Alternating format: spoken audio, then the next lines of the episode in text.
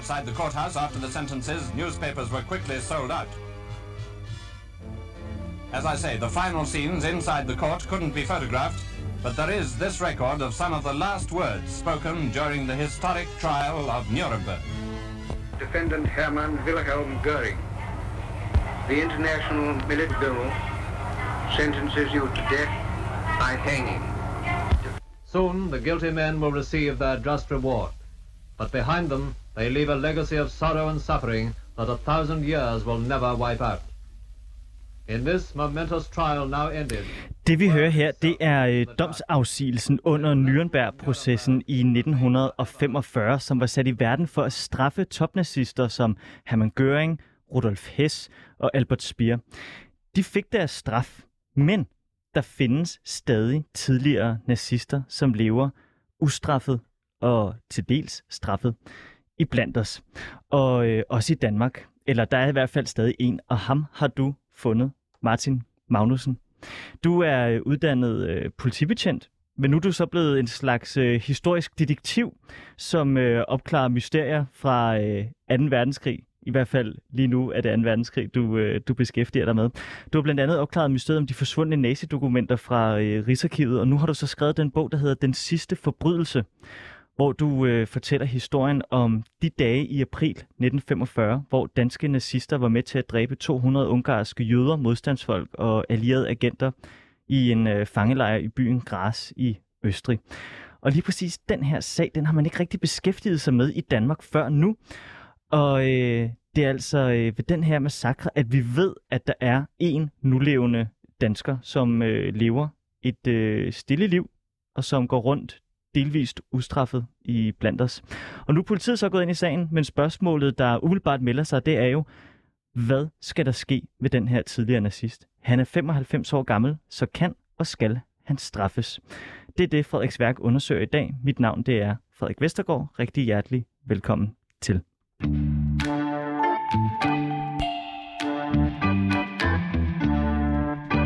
Nu fik jeg jo øh, talt og talt, Martin, så du nåede aldrig at sige, øh, jeg nåede aldrig at byde dig ordentligt velkommen. Men Helt velkommen til. Det passede jo alt sammen. Ja, men for uden dig, Martin Magnussen, så har jeg jo også fået besøg af dig, Jakob Holtemann. Velkommen til. Mange tak.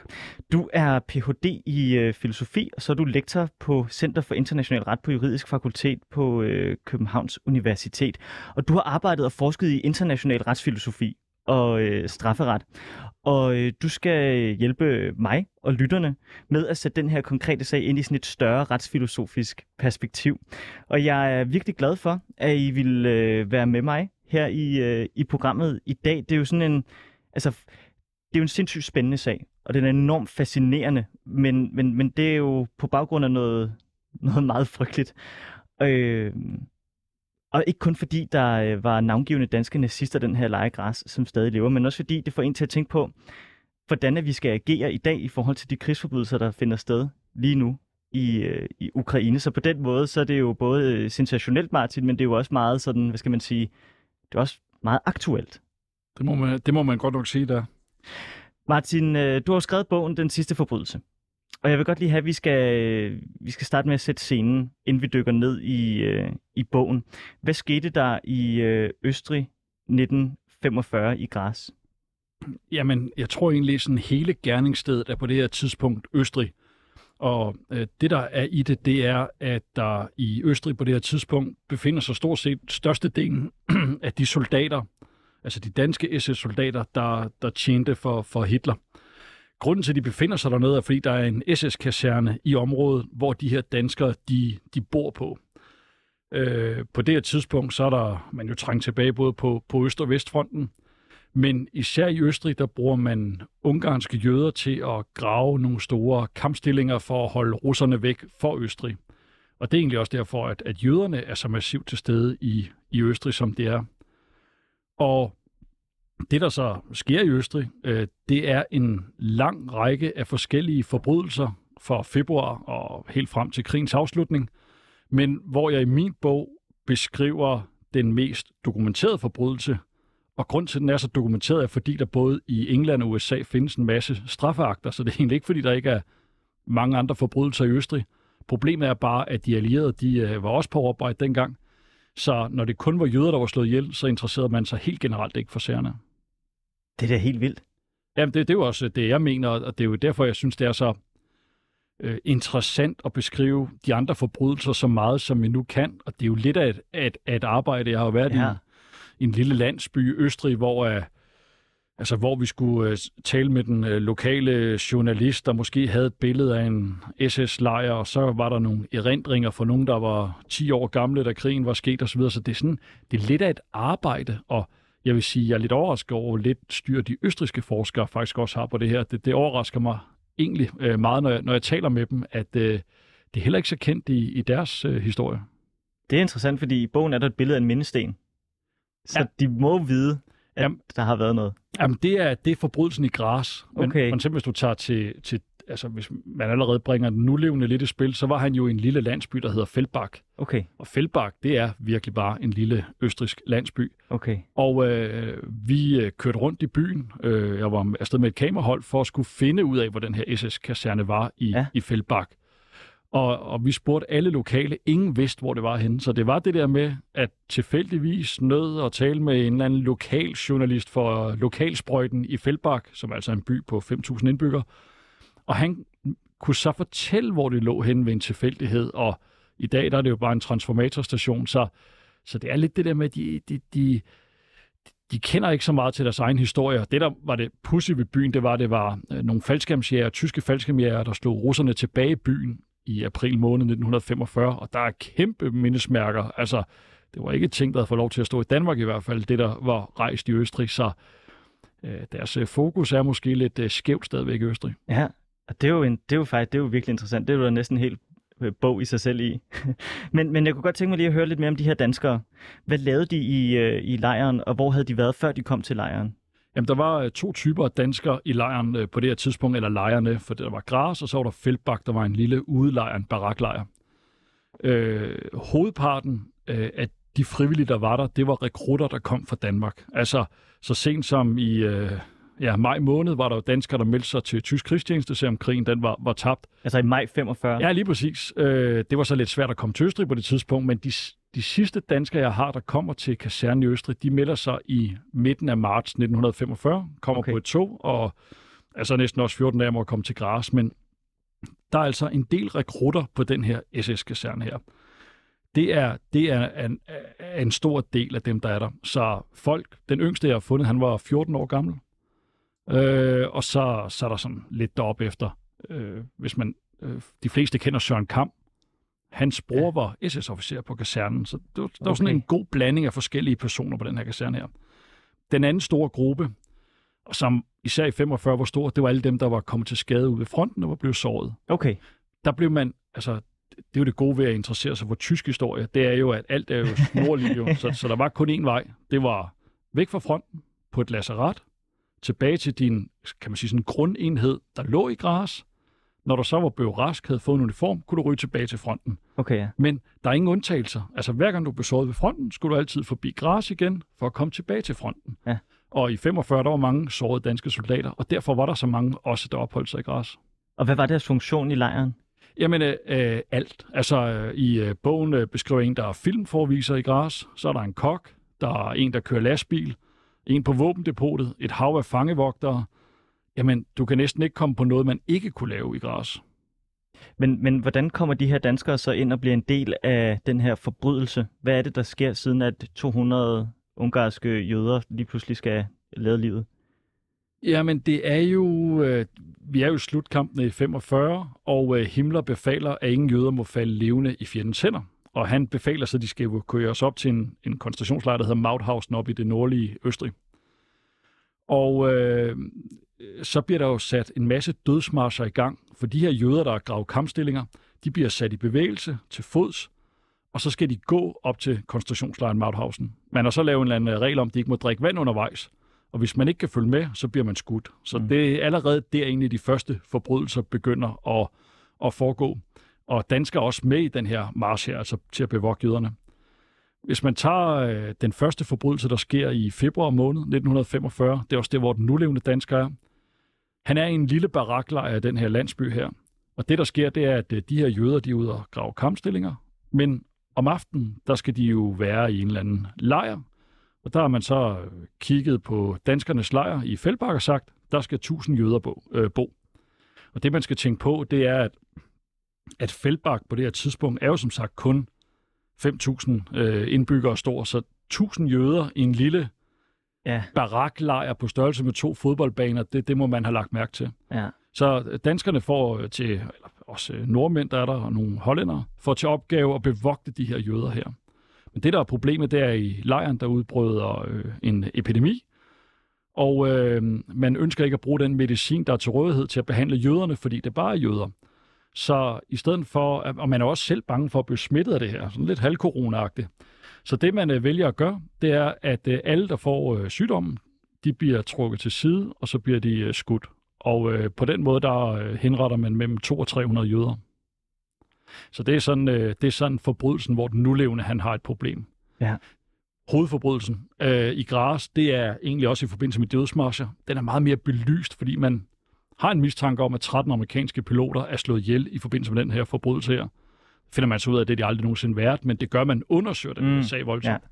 Og det er 150 jøder, der går ind gennem hovedvagten til kasernen, hvor alle de her danske rekrutter er. Øh, der går man lidt i panik, så gennembanker man den, afklæder dem alt deres tøj, og så nakkeskyder man dem op på sportspladsen. Og det, der sådan lidt er, er problemet her, er jo, at øh, den bygning, hvor danskerne bor i, er lige ved siden af sportspladsen, hvor de her jøder bliver henrettet. Og vi ved ud fra det engelske og amerikanske kildemateriale, at flere navngivende danskere er med til at gennembanke de her jøder og dræbe dem den pågældende dag. Og flere af danskerne bliver faktisk beskrevet som være særdeles bestialske den pågældende dag. Du har også øh, fundet et øh, brev, som du øh, fortæller om i, øh, i bogen, hvor at øh, der bliver skrevet hjem til Danmark om, at vi kommer snart hjem, men inden vi kommer hjem, så skal vi sørge for, at de her jøder bliver så lagt så hårdt ned, at de aldrig kan rejse op igen. Ja, altså brevet ligger jo i den nulevendes straffesag. Ja. Han bor på værelse med en, en god kammerat, de er medlem af Nazistpartiets øh, ungdomsorganisation NSU herhjemme. Og øh, da de er i Gras, der sender han et brev hjem til en partikammerat herhjemme, som sagt, hvor de skriver direkte, at de glæder sig til at komme hjem. Men først skal de røde og jødesvinene have på tæven, og de tæv skal være så hårde, de aldrig rejser sig igen. Så det var jo også indstillingen, der var. Inden vi lige dykker ned i ham, og øh, begynder at snakke om, øh, hvad hans rolle er, hvordan du har fundet frem til ham og så videre, Martin, så kunne jeg godt tænke mig lige at vende øh, snud mod, øh, mod dig, Jakob. Fordi øh, retsfilosofien må unægteligt have gjort sig nogle tanker omkring, hvad øh, man skal gøre i, øh, i sådan nogle øh, sager her. Og det vækker jo også en masse spørgsmål hos mig her i, øh, i 2022. Altså, er der nogen sådan, hvad skal man sige, retsfilosofiske grundtanker, man kan øh, hægte sig op på, når man snakker om, hvorvidt man skal retsforfølge en nazist for noget, han har gjort for 77 år siden?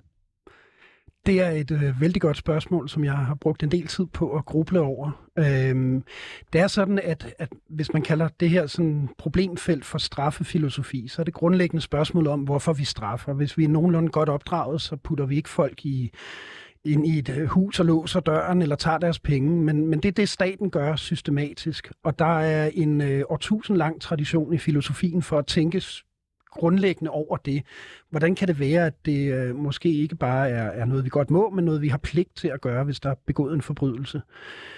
Og øh, øh, den undersøgelse retter sig alt overvejende imod traditionelle forbrydelser, cykeltyverier, slåskampe, øh, voldtægter, måske et enkelt drab. Men det, der sker i en stat i normal fredstid, og det, der er vældig interessant ved det her område, øh, sådan fagligt set, øh, det er, at hvad sker der, når vi skalerer forbrydelserne op til mange hundrede mennesker, eller tusind, eller flere hundrede tusind, som det er i de mest ekstreme tilfælde.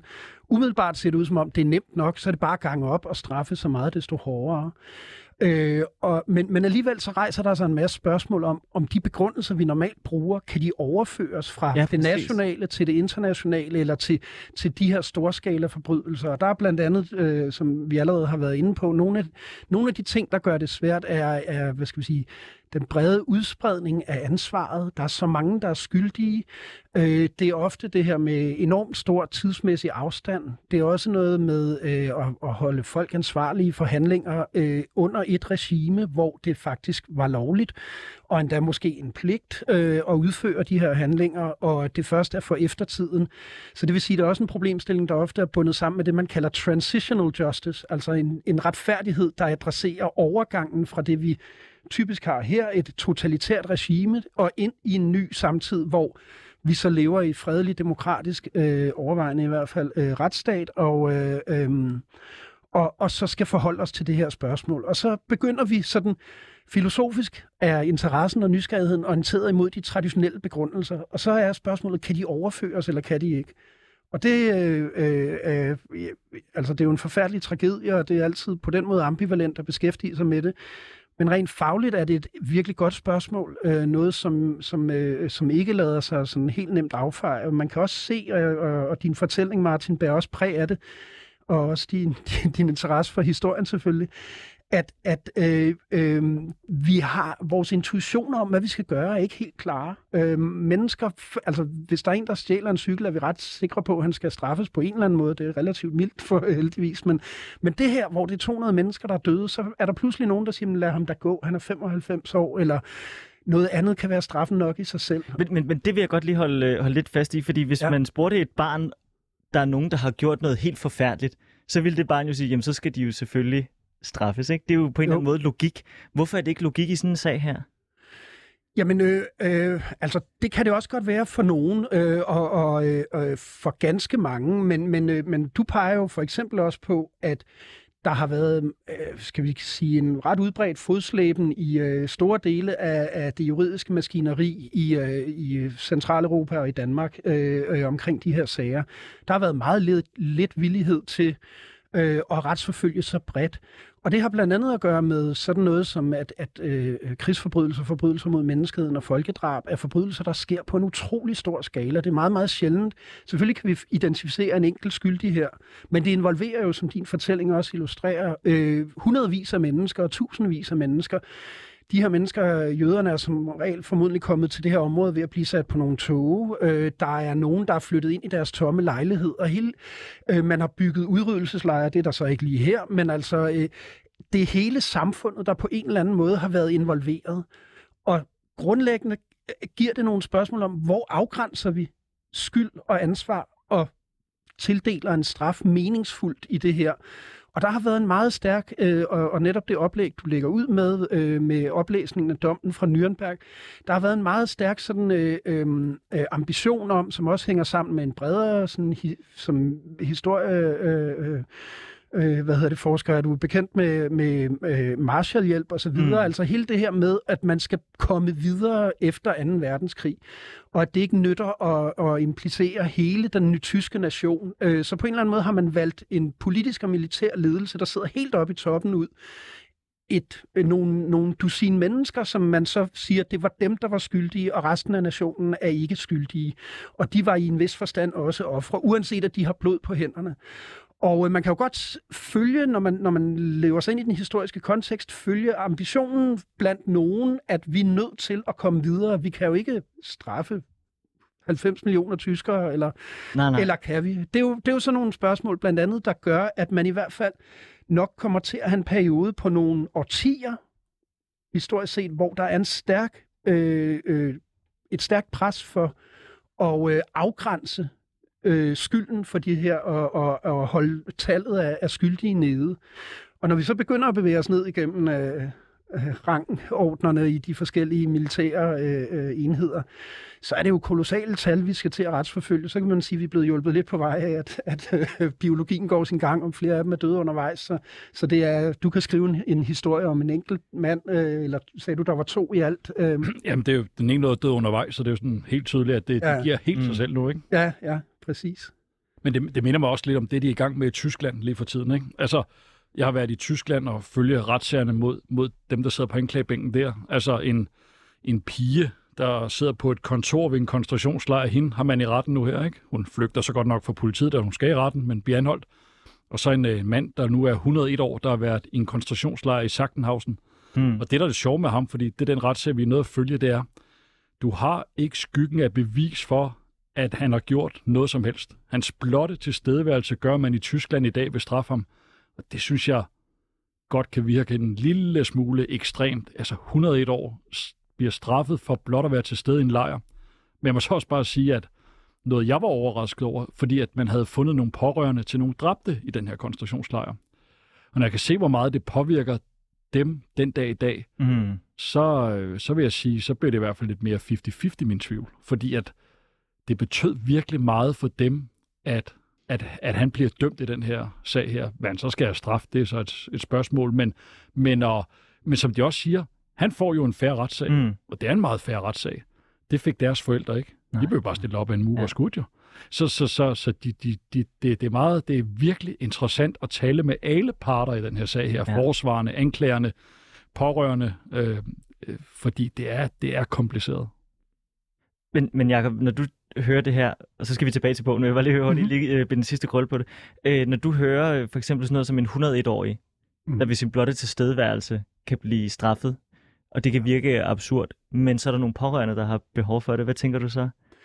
Jamen, så, altså sådan, det analytiske blik siger, at, at det er en, en almindelig problemstilling, sådan set det her med, at, at vi jo ofte som en massiv komponent i vores overvejelser over, hvorfor vi straffer, tager hensyn til offrene. Ja. Øh, I særdeleshed deres retsfølelse øh, øh, spiller en, og man vil sige over de sidste 20-30 år i en i vestlig sådan, øh, øh, straffeideologi øh, øh, ideologi og tænkning, er det kommet til at spille en større og større rolle, hvordan offrene har det.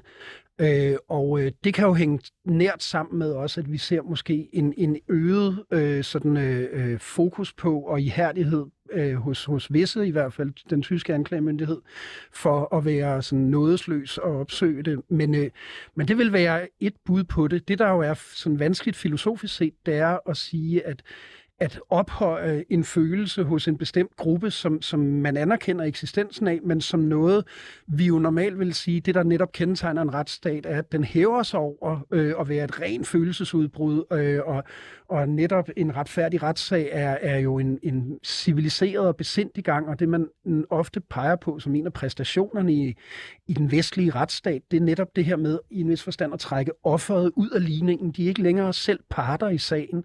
I stedet træder staten ind foran offrene og, øh, og øh, rejser sagen på vegne af almenheden og hæver det ligesom op, og offeret reduceres til egentlig kun at være vidne i det omfang, de kan bidrage til at opklare sagen.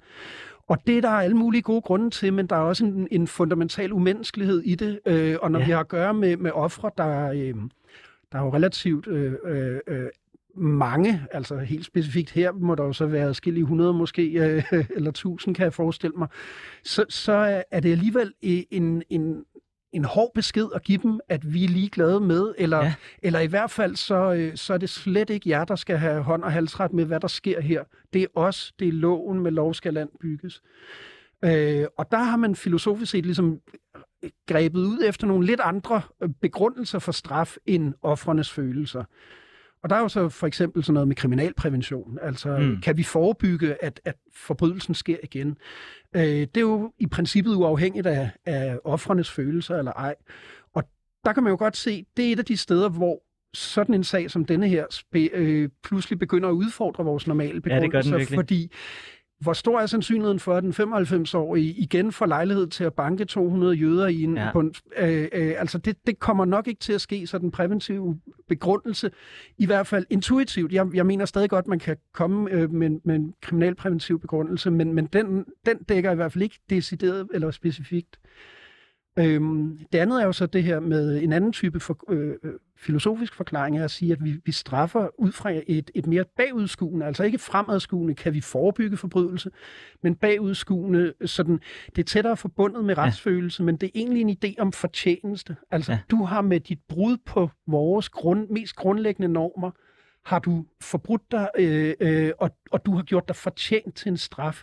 Det er det, der sker i et moralsk univers og i et moralsk samfund, at så, så straffer vi dig i proportion til dit, øh, din skyld og, og din brøde. Mm. Øh, og, øh, og den type straf kan man både få til at give mening, men den kan også være svær, fordi hvis, det, hvis pludselig man begynder at udbrede øh, beskrivelsen af forbrydelsen til ikke selv at være den, der løfter geværet og skyder en, en, øh, en øh, fange, men, men derimod bare at have været til stede, som du nævnte i det her eksempel, så begynder vi at implicere en lang række mennesker, hvor det er svært at sige, hvad var egentlig skylden andet end at være på det forkerte tidspunkt, øh, på det forkerte sted på det forkerte tidspunkt. Lad os så prøve at dykke ned i skylden. Martin øh, Magnussen, i din, sidste, i din bog Den sidste forbrydelse, der finder du frem til øh, en nulevende dansk nazist, som var med, som vi har hørt om her.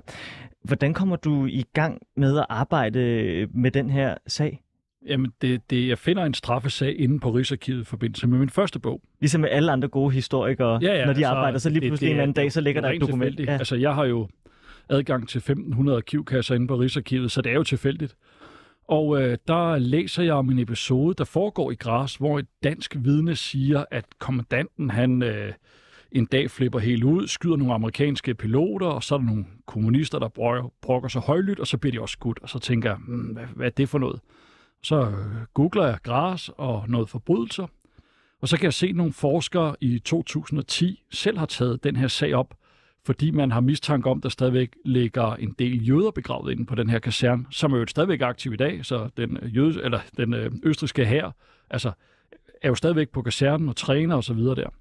Og det de er finder så ud af i forbindelse med deres øh, forskning, de østriske forskere, at der stadigvæk er øh, omkring 80 lig på fodboldbanen inde på den her kaserne, hvor at man jo render rundt og spiller fodbold. Og øh, man er et dilemma, man vælger så at markere stederne, ikke grave øh, jøderne op, men så i stedet for at, at fortælle om den her historie her. Og det gør, at jeg bliver lidt interesseret i den danske vinkel, og øh, tager ned og taler med de østriske, østriske forskere. Jeg får fat i noget engelsk materiale, og lige så snart at jeg læser det engelske materiale, så kan jeg se, at danskerne de går igen og igen og igen i ledende funktioner i noget, der hedder afdeling 3, som er fangeafdelingen, og at øh, altså, deres forbrydelser, de er, de er pindet rimelig meget ud, og der er masser af vidner, der ligesom forklarer, jamen han gjorde det, og han gjorde det, og så videre der. Altså, det, det er en helt vanvittig historie. Og altså, en af dem, der faktisk er en af de primære forbrydere til den her forbrydelse, her, han er samtidig også medlem af den lokale modstandsbevægelse i Gras. Så det er jo sådan en fuldstændig vanvittig historie, man er ved at rode sig ud i her, ikke? Og han er jo et Spanien-kæmper for kommunisternes side. Nej. Så øh, kommunist i Spanien, så tager han til Østfronten i 41, dræber jøder i 1945, samtidig med, at han er medlem af modstandsbevægelsen i Gras, og bliver anholdt af Gestapo i maj måned 1945. Så øh, det, det er jo en fuldstændig øh, tosset, men også en ufortalt historie. Fordi ja. det første, jeg gjorde, da jeg gik i gang med det her, det var, at jeg tog hovedværkerne under Hagekors og Danbro, og Østrig, det fylder to linjer i den bog, og så tænkte jeg, hvad, det kan da ikke være rigtigt. Fandt en masse andre bøger, der står intet om de her forbrydelser. Så, så det, det var en tilfældighed, der lidt mig på sporet, og så er der heldigvis lavet en rigtig, rigtig meget efterforskning, øh, både amerikanerne og englænderne, og det er jo så det, der kan føre til de her resultater til sidst. Men det spændende er jo så, at danskerne ikke selv har efterforsket i det. Og det skriver du også i din indledning, at der ikke er nogen, der har kigget i det her rigtigt, før du går i gang. Hvorfor er der ikke det? Jamen, øh, for det første havde man et, et meget stort hjemligt opgør herhjemme, hvor man jo netop skulle definere, hvem der skulle straffes her. Og, øh, og, jeg skal lige love for, at det var der mange, der blev jo. Ikke? Mm. Altså, så, så politiet var på overarbejde. Jeg vil også sige, tyskerne var jo heller ikke selv klar over faktisk næsten, hvad der var foregivet. Man kan jo bare kigge på auschwitz der kørte længe efter 2. verdenskrigs afslutning. Det var egentlig først fordi, at det begyndte at gå op for tyskerne, hvad der selv var sket. Så det er jo noget, der gradvist ligesom er kommet en erkendelse af de her forbrydelser her. Og det samme er nok sket i Danmark.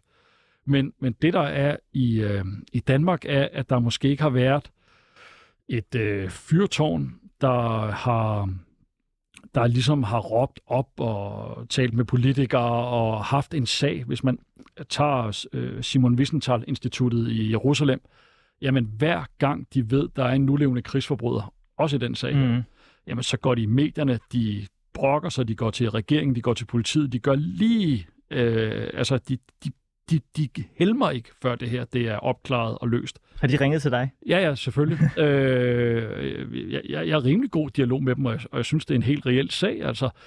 Øh, men det er der jo ikke været i Danmark. Nej. Og, øh, og, og, øh, og det mangler man måske nok. Og så, ja, ja, det der irriterer mig, det er jo, at jeg er født i 83. Altså, jeg skulle jo have levet for en 30-40 år siden, hvor jeg selv kunne have henvendt mig til de her frivillige, stille mm. de rigtige spørgsmål. Altså, man har jo bare i min verden været et mikrofonholder for dem, så de kommer med alle deres historier, og så er det først nu, så mange år efter, når de er døde, vi går i gang med egentlig ja. at, at grave op, hvad der i virkeligheden skete. Men nu har du så fundet en. Ja, politiet har fundet en. Jo, ja, men hvorfor har du ikke kunne tale med ham? Jo, men det, arkivloven er jo heldigvis skruet sådan sammen, at øh, når man får en, en, en straffesag, så bliver det lagt på arkivet, og så bliver den jo båndlagt i 75 år. Det giver jo god mening, det er jo for at beskytte os alle sammen, mm. så, så det, giver, det, giver, det giver fin mening. Så øh, når jeg har adgang til de fleste sager inde på arkivet, nu er de begyndt at løbe for 75-årsreglen, men så er jeg jo skrevet under på, at jeg ikke må offentliggøre hans navn, jeg må ikke kontakte ham, jeg må ikke kontakte hans familie. Øh, og øh, Rigsarkivet øh, øh, er meget opmærksom på, hvad jeg foretager mig. Lad mig sige det på den måde. Okay. Ja, det, det. Men, men, men, men han er jo blevet straffet en gang. Er det rigtigt? Ja. Hvad er det så for en smoking gun, du, øh, du sidder med nu? Jo, men øh, det der, øh, og det er nu, jeg har haft øh, med forbrydere at gøre de sidste 16 år i politiet, øh, det er jo, at han, han, han erkender jo kun lige præcis det, som han ikke kan løbe fra. Mm. Og øh, øh, han siger selv, at han går rundt i Fældbak, og der går han og passer sig selv, og så slutter krigen. Jamen, det lyder jo rimelig øh, fredeligt, ikke? Jo. Og politiet vidste jo ikke, hvad der var foregået i en landsby i Fældbak. De var jo ikke klar over, at der, der var meget 300 jøder ned i den lejr, han var i.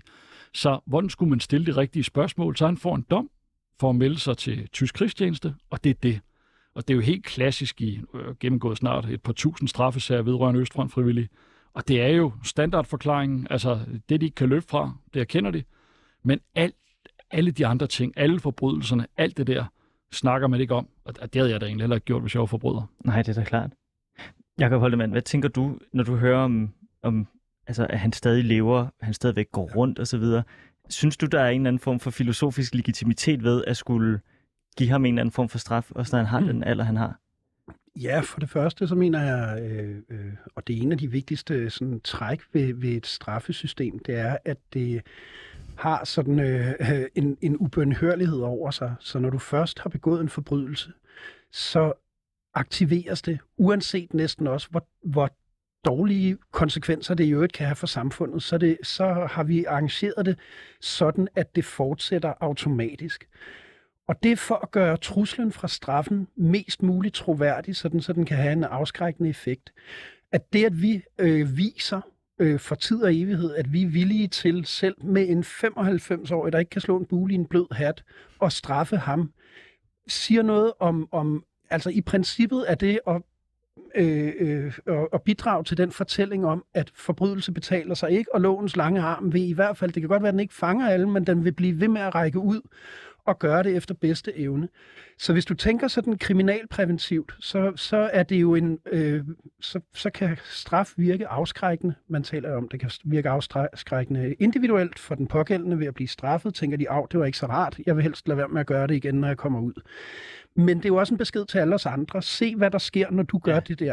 Han bliver et eksempel. Og han bliver så et eksempel ja. til, til øh, øh, negativ efterlevelse for, for, for fremtiden. Ikke? Så øh, ud fra det perspektiv giver det rigtig god mening. Også ud fra et perspektiv, der egentlig ikke handler om afskrækkelse, men mere af den anden karakter, jeg nævnte før. Der er Immanuel Kant, han har i øh, sit moralfilosofiske hovedværk, der nævner han som eksempel, at selv hvis et øh, borgeren på, i et samfund, lad os sige på en ø, beslutter sig for at opløse samfundet i morgen, øh, så vil det stadig være borgernes pligt at henrette den sidste morder, de har i deres varetægt. Og det er jo et eksempel til at illustrere, lad os forestille os, at samfundet i morgen ikke eksisterer, så er der ikke nogen afskrækkende effekt af at gøre det. Men han siger simpelthen retfærdigheden. Han har fortjent den straf, uanset hvad der kommer til at ske efterfølgende. Og i den form for sådan, øh, straffefilosofisk lejr, der giver det jo øh, mindst lige så god mening at holde fast i, at man skal straffe.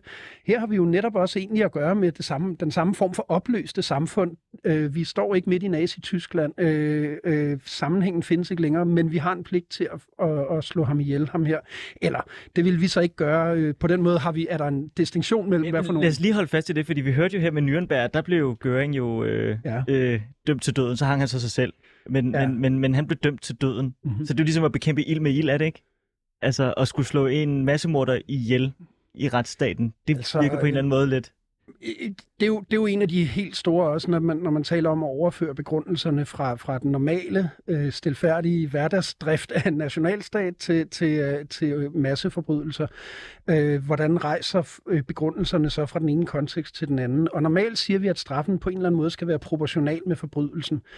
Og der er vi jo, altså, der må vi jo sprænge skalaen fuldstændig, når vi så har slået flere hundrede mennesker ihjel. Ikke? Øh, og alligevel så ser man de øh, retsopgør, der har været efter, der var en lang periode under den kolde krig, hvor man ikke rigtig havde systematiske store retsopgør, eller tribunalerne i Nürnberg og i Tokyo øh, var der jo tilsvarende. Mm.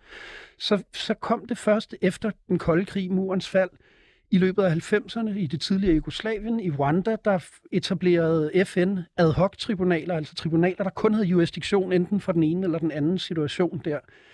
Øhm, og, og, og så lidt senere, så etablerede man også en, en permanent stående international strafdomstol, og det er der, deres chefanklager, der i øjeblikket er ved at undersøge øh, Ruslands forbrydelser i Butcha og alle de andre steder. Det er i Haag.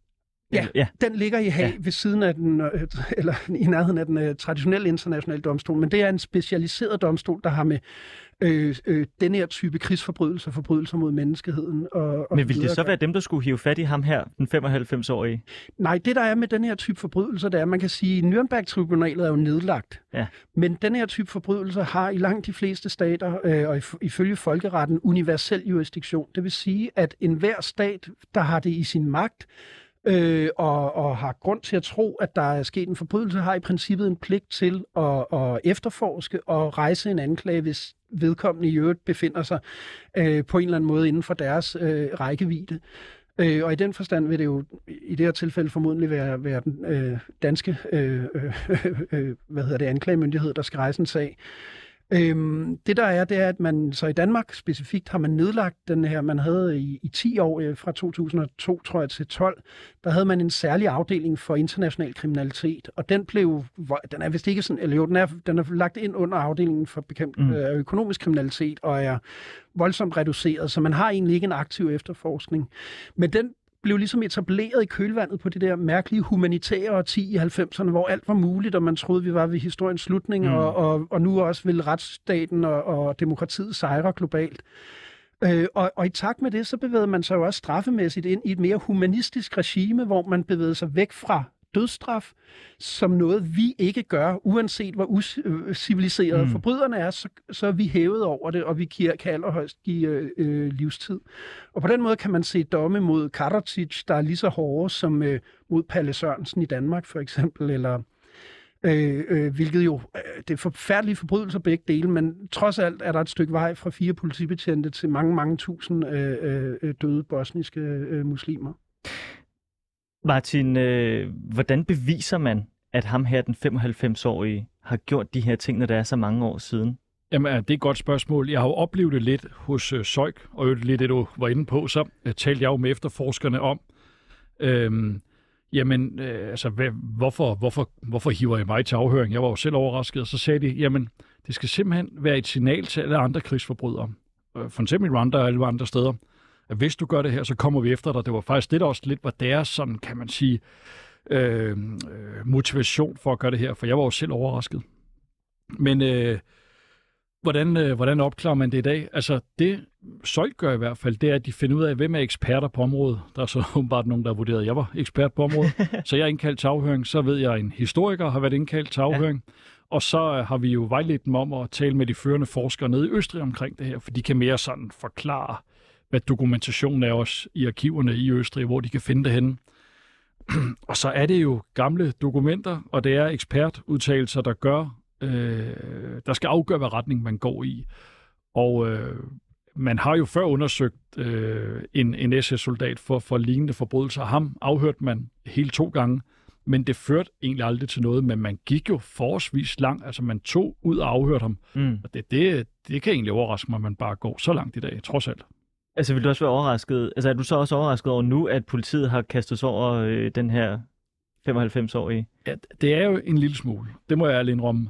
Men jeg kan, jo, jeg, kan, jeg kan jo godt se uh, signalværdien i, at man gør det. Og så kan det godt være, at det ikke fører nogen steder hen, men rent ressourcemæssigt kræver det jo ikke voldsomme ressourcer. Altså, man kan jo læse det meste i min bog. Jo. uh, så, så, så man kan sige, at jeg kan godt forstå, at de lige investerer de der 20 arbejdstimer i det ja. her. Og ved du hvad, så kan man med god ro i sindet sige, vi har undersøgt det, vi har gjort det, vi mener ikke, det holder rent juridisk, men ved du hvad, man har virkelig gjort alt, hvad man overhovedet kunne, og så kan vi klappe os selv på skulderen alle sammen, og så kan vi sige, det, det, det var så det, fordi han er nok den sidste nulevende tilbage fra en verdenskrig, der i hvert fald har gjort noget dokumenterbart forkert. Men hvorfor så ikke udnytte det til at gøre, ligesom Jacob snakker om, sætte et eksempel? Altså hvis du siger, at der det ikke holder juridisk, altså du har jo, Jamen, det du kan, har jo, jo, men, du har jo det hele. øh, det kan også godt være, at man skal gøre det, men jeg, jeg, øh, men det, jeg føler, jeg skal sige, jeg føler ikke, det er min opgave. Jeg, som politimand skal jeg jo bare sørge for at indsamle dokumentation, Jo, jo. og det fede er, at jeg altid kan lade nogle jurister om at afgøre, hvad der skal ske, og det tror jeg egentlig også bare, at jeg gør i den her sag her. Jeg indsamler al information og viden, men øh, jeg, så, så, så holder jeg mig egentlig lidt i baggrunden, og så ser jeg. Okay. hvad der så sker. Og øh, ja, altså, det, det, altså, havde den her person levet i Tyskland, Mm. så tror jeg, han var blevet dømt for det, han havde lavet. Det tror jeg, det tror jeg godt, man kan sige. Det er i hvert fald det, der er præcedens for i Tyskland. Om det er sådan, vi skal være i Danmark, kan jeg godt være i tvivl om. De har altså deres eget personlige opgør i Tyskland, også fordi de kom så meget på hælene, måske ikke fik dømt Mm. lige så mange, som man skulle have dømt til at starte med. Så vi har ikke helt det samme efterslæb herhjemme, synes jeg. Jakob, du markerede før. Ja, men øh, det er fordi, øh, ja, du står her jo som historiker også, og du, når du fortæller om, om, øh, om øh, det her med at blive bragt ind også, noget af det, der interesserer dig, er at, at bringe historien frem, sådan set, og du har ikke, altså selvfølgelig følger du med i, hvad der sker, men det er egentlig ikke det, du anser for at være din opgave. Og det fik mig til at tænke på, øh, øh, når jeg til at starte med ridsede op, at, at overførselen af den her problemstilling fra, fra det traditionelt nationalstatslige øh, Mm. hjemlig forbrydelse til den her storskala forbrydelse, øh, ikke altid har fundet det her svar i form af, at man skal retsforfølge og straffe. Øh, man kan tage et godt historisk eksempel øh, fra nyere tid, fra 1990'erne i Sydafrika, da man øh, overgik fra apartheid øh, til et almindeligt øh, liberalt demokrati. Der valgte man i stedet for et stort retsopgør, hvor man forsøgte at, at finde alle de skyldige for menneskerettighedskrænkelser under apartheid, så valgte man i stedet for at etablere det, man kaldte en sandheds- og forsoningskommission. Så man sagde, det handler ikke om, vi, vi har i bund og grund at gøre med forbrydelser af samme slags, ikke helt lige så omfattende dog, det er, det er de færreste, øh, der kommer op på niveau med Nazi-Tyskland, men alligevel total øh, øh, øh, øh, krænkelser af, af menneskets værdighed over hele linjen systematisk, og en masse involverede og skyldige. Og det dilemma, man sagde, man stod over for, det var, i virkeligheden har vi at gøre med et land, der er dybt splittet. En nation, der har, har befolkningsgrupper, der er kørt op imod hinanden gennem lang tids propaganda og opdragelse, systematisk socialisering til at se hinanden som fjender, der skal lære at leve fredeligt sammen på demokratiske vilkår. Og der var en skepsis over for, om man kunne bevæge sig ind i den nye tilstand ved at straffe, ved at udnævne nogen til at være, det vil jo med al sandsynlighed være de hvide, der var skyldige alt overvejende i det her. Og der valgte man i stedet at sige, at vi, vi vender den bøtten på hovedet og siger, som udgangspunkt, så vil du ikke blive straffet for noget som helst, så længe du bidrager til at bringe øh, til at opklare sagerne. Så man lavede det, man kalder betingede amnestier. Det er i modsætning til efter militærdiktaturerne i Sydamerika i, øh, i 70'erne. Så her der var det, du fik amnesti på betingelse af, at du fortalte, hvad du vidste.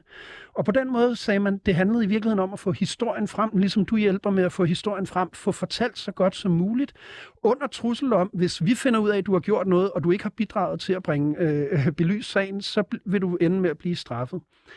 Øh, og med den tanke, dels at sandheden i sig selv har en helende effekt, at der er, øh, øh, hvad skal vi sige, øh, øh, en, en befrielse, måske også for de overlevende ofre, i at kunne læse din bog, øh, eller pårørende, øh, og kunne læse bogen og, se, hvad der, hvad der skete. Meget ofte er det også en almindelig offererfaring øh, efter forbrydelser, at man siger, jeg har brug for at vide, hvorfor det skete. Høre svinet, der gjorde det, fortælle, prøve at stå og skamme sig, øh, eller lade være, men i det mindste bare få sandheden frem. Øh, og det var ligesom, det, hvad skal vi sige, det blev præsenteret der i slut 90'erne øh, som antitesen til, til tribunalerne i Rwanda, og, eller for Rwanda og for det tidligere Jugoslavien.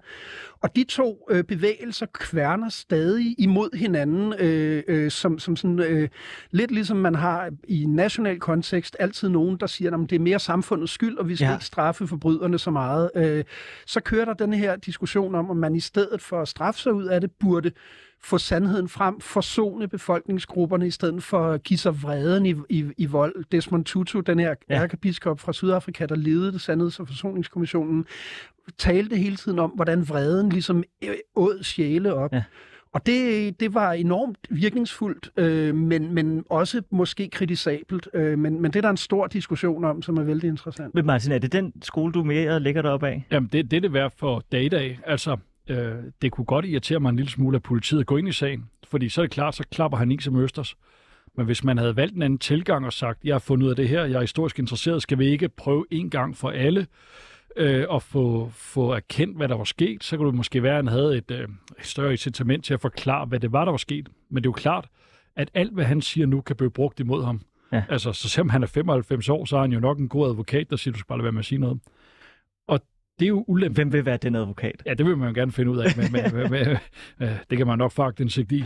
Øh, men, øh, men pointen er bare, at øh, jeg tror, det for mig, som sådan historisk øh, interesseret, øh, vil jeg egentlig hellere lade ham gå fri, og så få hans historie, fordi jeg synes, den er så vigtig, at den mangler, mm. end, at, øh, end at man egentlig bruger så meget tid på at tale om, at han lever nu, og politiet efterforsker ham, fordi jeg synes faktisk, det er øh, lidt træls for mig, at jeg ikke kan gå op og tale med ham. Ja, Der er jo også det, når man efterforsker. Hvis man har det inde i et retssystem, øh, først og fremmest, som du beskriver, incitamentstrukturen for at få sandheden frem er perverteret. Fordi den, der, den eneste, der ved noget for alvor, er gerningspersonen ja. i sådan nogle sager. Mm. Og dem har vi truet med, med straf, hvis de, kom, hvis de tilstår, hvilket jo indlysende gør, gør at de siger ja ingenting. det er jo... Ja. Så på den måde har man ligesom øh, øh, øh, lukket, luk, lukket den en gang for alle. Så havde jeg lige en anden point, som nok kommer om lidt. ja. Jamen, jeg vil bare høre dig, Martin. Altså, har du ikke selv haft lyst til... Altså, du må have følt en eller anden vrede også. Du har været dernede. Du har set stedet. Du har siddet med alle dokumenterne. Du, har, du, du forstår bedre end de fleste skalaen af det her. Og du ved, at han bor i Nordsjælland, Mm. og han bare tusser rundt. Altså, har du ikke, er du ikke, har du ikke lyst til på en eller anden måde, at han skal straffes? Mm, nej, det, det, det, har, det, det, det har jeg virkelig ikke. Altså, øh, jeg, er helt, jeg er ikke i tvivl om, hvad straffen er for ham. Okay. Straffen er, at politiet kører op, gerne i en uniformeret bil, Ja. så alle i Nordsjælland kan se det. og så går de hen, banker på døren, og så råber de så højt, hvad han er sigtet for, så alle også kan høre det i området. Og ved du hvad, så har han fået straf nok. Fordi han skal højst sandsynligt i gang med at fortælle hans kone, hvad han har lavet. Han skal i gang med at fortælle hans børn, hvad han har lavet. Hans børnebørn, hvad han har lavet. Og det tror jeg faktisk er straf nok i sig selv. Du tror, han har holdt det hemmeligt for dem? Jeg, jeg har... Øh, øh, Åh. Jeg vil ikke afsløre for meget i vores tv-program. Jeg har en stærk indikation af, at han ikke har fortalt, hvad han overhovedet har lavet under krigen. Okay.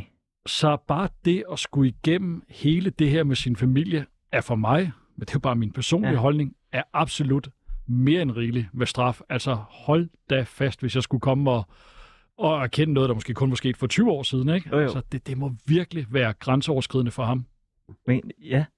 Ja, kan vi Ja. bruge det til noget sådan rent? Altså, Jamen, det, det er jo øh, det, jeg beskrev før, den her øh, filosofi fra Sandheds- og Forsoningskommissionen. Den, den understreger også, at, at der er noget sanktionerende, noget straffende ved, at sandheden kommer frem. Altså det der med at blive, i dag bruger man jo ofte ordet udskamning i flæng, øh, men, men altså at blive det i så fundamental og massiv en forstand, og blive øh, udstillet for alverden, men, men der er meget forskellige intuitioner, men, men det er ikke bestemt ikke øh, ukendt, og det sker også ofte, eller øh, der er masser af historier om ofre, pårørende, der, der lige så meget har sat pris på simpelthen at få sandheden frem og mm. få udpeget en skyldig. Hvis jeg lige, det jeg kom i tanke om før, det var, øh, ud over at vedkommende klapper i, så er der jo også det ved en straffesag, at der, hvad der end kommer ud af udsagn, det skal bevises hensides rimelig tvivl. Og det betyder, at vi ved, at vi er fejlbarlige. Historien er slippery og svær at få fat på. Og øh, øh, i erkendelse af den fejlbarlighed, tænker vi, hvad er værst? Er det værst at have det, man kalder falske positiver, mm. altså sige, at nogen er skyldige, der ikke er det, eller falske negativer? Og der siger vi, at det er bedre at lade 10 skyldige gå, end at dømme en uskyldig. Og derfor så holder vi meget ofte i en retssag tilbage, selvom vi praktisk talt er sikre på, at en gerningsperson har gjort det. Så siger man, at vi er ikke så sikre, som vi skal være, så vi tør straffe vedkommende. Og det betyder, at de udsagn om, hvem der har gjort hvad, der kommer ud af en, af en retssag, altid vil have en skæv bias i retning af at underrapportere kraftigt alt, hvad der er sket. Og der kan du som historiker jo arbejde på en anden måde, fordi du ikke dømmer nogen, øh, og, og en sandheds- og forsoningskommission argumenterer også for, at de får sandheden bedre frem, ikke kun fordi parterne selv vil medvirke, men også fordi de ikke skal bevise ting lige så øh, øh, øh, øh, voldsomt. Åh, oh, det er jo simpelthen så forfærdeligt, at vi kun har en time til det. Det er simpelthen så spændende. Men vi tager lige en uh, time med sig. Ja, det, ja. det, det, det er lige før, ikke? Men øh, jeg har, vi har jo ikke nået halvdelen af det, jeg har forberedt til, øh, til i dag. Men vi har fire minutter tilbage. Mm. Øh, så jeg kunne godt tænke mig lige at bringe historien ind i, øh, i, i nutiden. Også nu, hvor at jeg kan mærke, at mit eget billede på hele det her er ændret lidt efter, hvad du har fortalt. Jakob, også efter at du, jeg kan mærke på dig, Martin, du, du, du er god til sådan at holde en eller anden form for nøgtern afstand øh, til det her, som jeg øh, havde svært ved inden. Øhm, den her sag, Martin, som du nu har arbejdet på og skrevet en bog om, hvad, hvad kan vi lære af den i dag i forhold til, øh, til, til sådan, øh, krigsforbrydelser og øh, i forhold til at skulle ja, bringe de her menneskers historie frem? Ja, det er godt nok et... Øh, altså, jeg synes virkelig, det er et svært spørgsmål. Krigen i Ukraine opstod jo også sådan, lige da den her skulle være udkommet, ja. og, og, og, gjorde det. Jeg, jeg synes ikke, jeg har noget rigtigt svar på det. det. Det kræver bare igen, at der er de rigtige folk på de rigtige poster. Der skal være de rigtige nysgerrige anklager, der skal være de nysgerrige betjente, der skal være de altså igen det der med, at der skal ikke gå alt for meget byråkrati i den, ikke? Og mm. øhm, det tror jeg bare er det vigtigste. Altså de, de rigtige mænd på de rigtige poster, så, så kan vi måske tage noget i opløbet, men jeg, jeg synes, det er svært, og det er altså også svært at være klog øh, så mange år efter, altså at stå der og, og sige, hvad man skulle have gjort dengang. Det, det, det er svært for mig, det er det virkelig. Men nu har du arbejdet med øh, 2. verdenskrig og efterkommer og så videre en, øh, i, i løbet af en, en hel del år efterhånden. Har den her sag ændret ved noget i forhold til din egen egne tanker omkring retsforfølgelse? Jamen, det, det, det, det har det helt klart. Altså, jeg synes jo øhm, i den grad, de blev understraffet i forbindelse med det, de har lavet her. Og jeg, øh, og jeg har jo talt med mange af de ASS-frivillige, og jeg vil ønske, at jeg kunne skrue tiden tilbage, for jeg har så stor viden nu, så jeg ved, hvad ja. jeg kan stille de rigtige spørgsmål nu. Og det kunne jeg altså ikke for 10 år siden, og det kan godt være lidt træls. Ja, det kan jeg fandme godt forstå. Jakob, vi har øh, to minutter tilbage. Har ja. du nogle øh, afsluttende kommentarer i forhold til... Øh, til sådan en, en, en sag som den her, set i, i nutidens lys? Nej, altså først og fremmest håber jeg jo, at vi øh, har, har kunne give indtryk af, øh, hvorfor det, der som udgangspunkt ligner en høj bold ved nettet og en indlysende moralsk, øh, øh, øh, øh, et indlysende moralsk spørgsmål, hvad man skal svare på, øh, i virkeligheden kan rumme nogle, nogle substantielle dilemmaer. Øh, jeg mener på mange måder, at, at strafferetten er, øh, øh også velegnet til den her type forbrydelser. Øh, den, øh, den er vigtig for, at vi kan forstå os selv og vores ansvar som moralske individer. Øh, man siger, at i krig og kærlighed gælder alle knep, men vi kan jo se, hvordan vi alligevel har behov for, øh, øh, øh, og, og i vores hjerter ikke føler, at det er tilfældet. Øh, vi oprører os over, hvad der er sket i Butcha. Hvis vi vidderligt følte, at i krig og kærlighed var alt øh, øh, tilladt, så ville vi jo ikke acceptere det der er alle mulige spørgsmål, der så melder sig. Blandt andet har vi ikke været inde på, på afgørende, eller hvordan vi får afgrænset ansvaret. Altså vi har jo set, hvordan kunne man overhovedet have undgået at være medskyldig, hvis man befandt sig i lejren på det mm. tidspunkt. Øh, det er der en masse af de her sager, der, der stiller gode spørgsmål til, og derfor så kræver det, at man er enormt omhyggelig med at dokumentere og bevise skyld og ansvar. Øh, og heldigvis er der samvittighedsfulde øh, anklager rundt omkring, der, der gør det øh, i meget vid, vidt omfang, men øh, det er trist her, at det sker så sent. Mm. Øh, nu kan vi se allerede, at man er godt i gang med at indsamle øh, øh, øh, evidens fra, fra øh, Putin for eksempel og Ukraine ja. i det hele taget. Men altså, vi når ikke mere end, øh, end det. Martin Magnussen, du har skrevet bogen Den sidste forbrydelse. Den er virkelig godt skrevet og tak. virkelig spændende. Så den vil jeg varmt anbefale, at man kaster sig ud over. Og så, øh, ja, med, øh, med Jacob Holdemands øh, ord i, øh, i tankerne skal man læse den, fordi man kommer til at tænke sig godt om. Og jeg er i hvert fald blevet meget klogere nu. Og jeg er begyndt at tænke på det på en helt anden måde. Tusind tak, fordi I ville være med. Mange tak.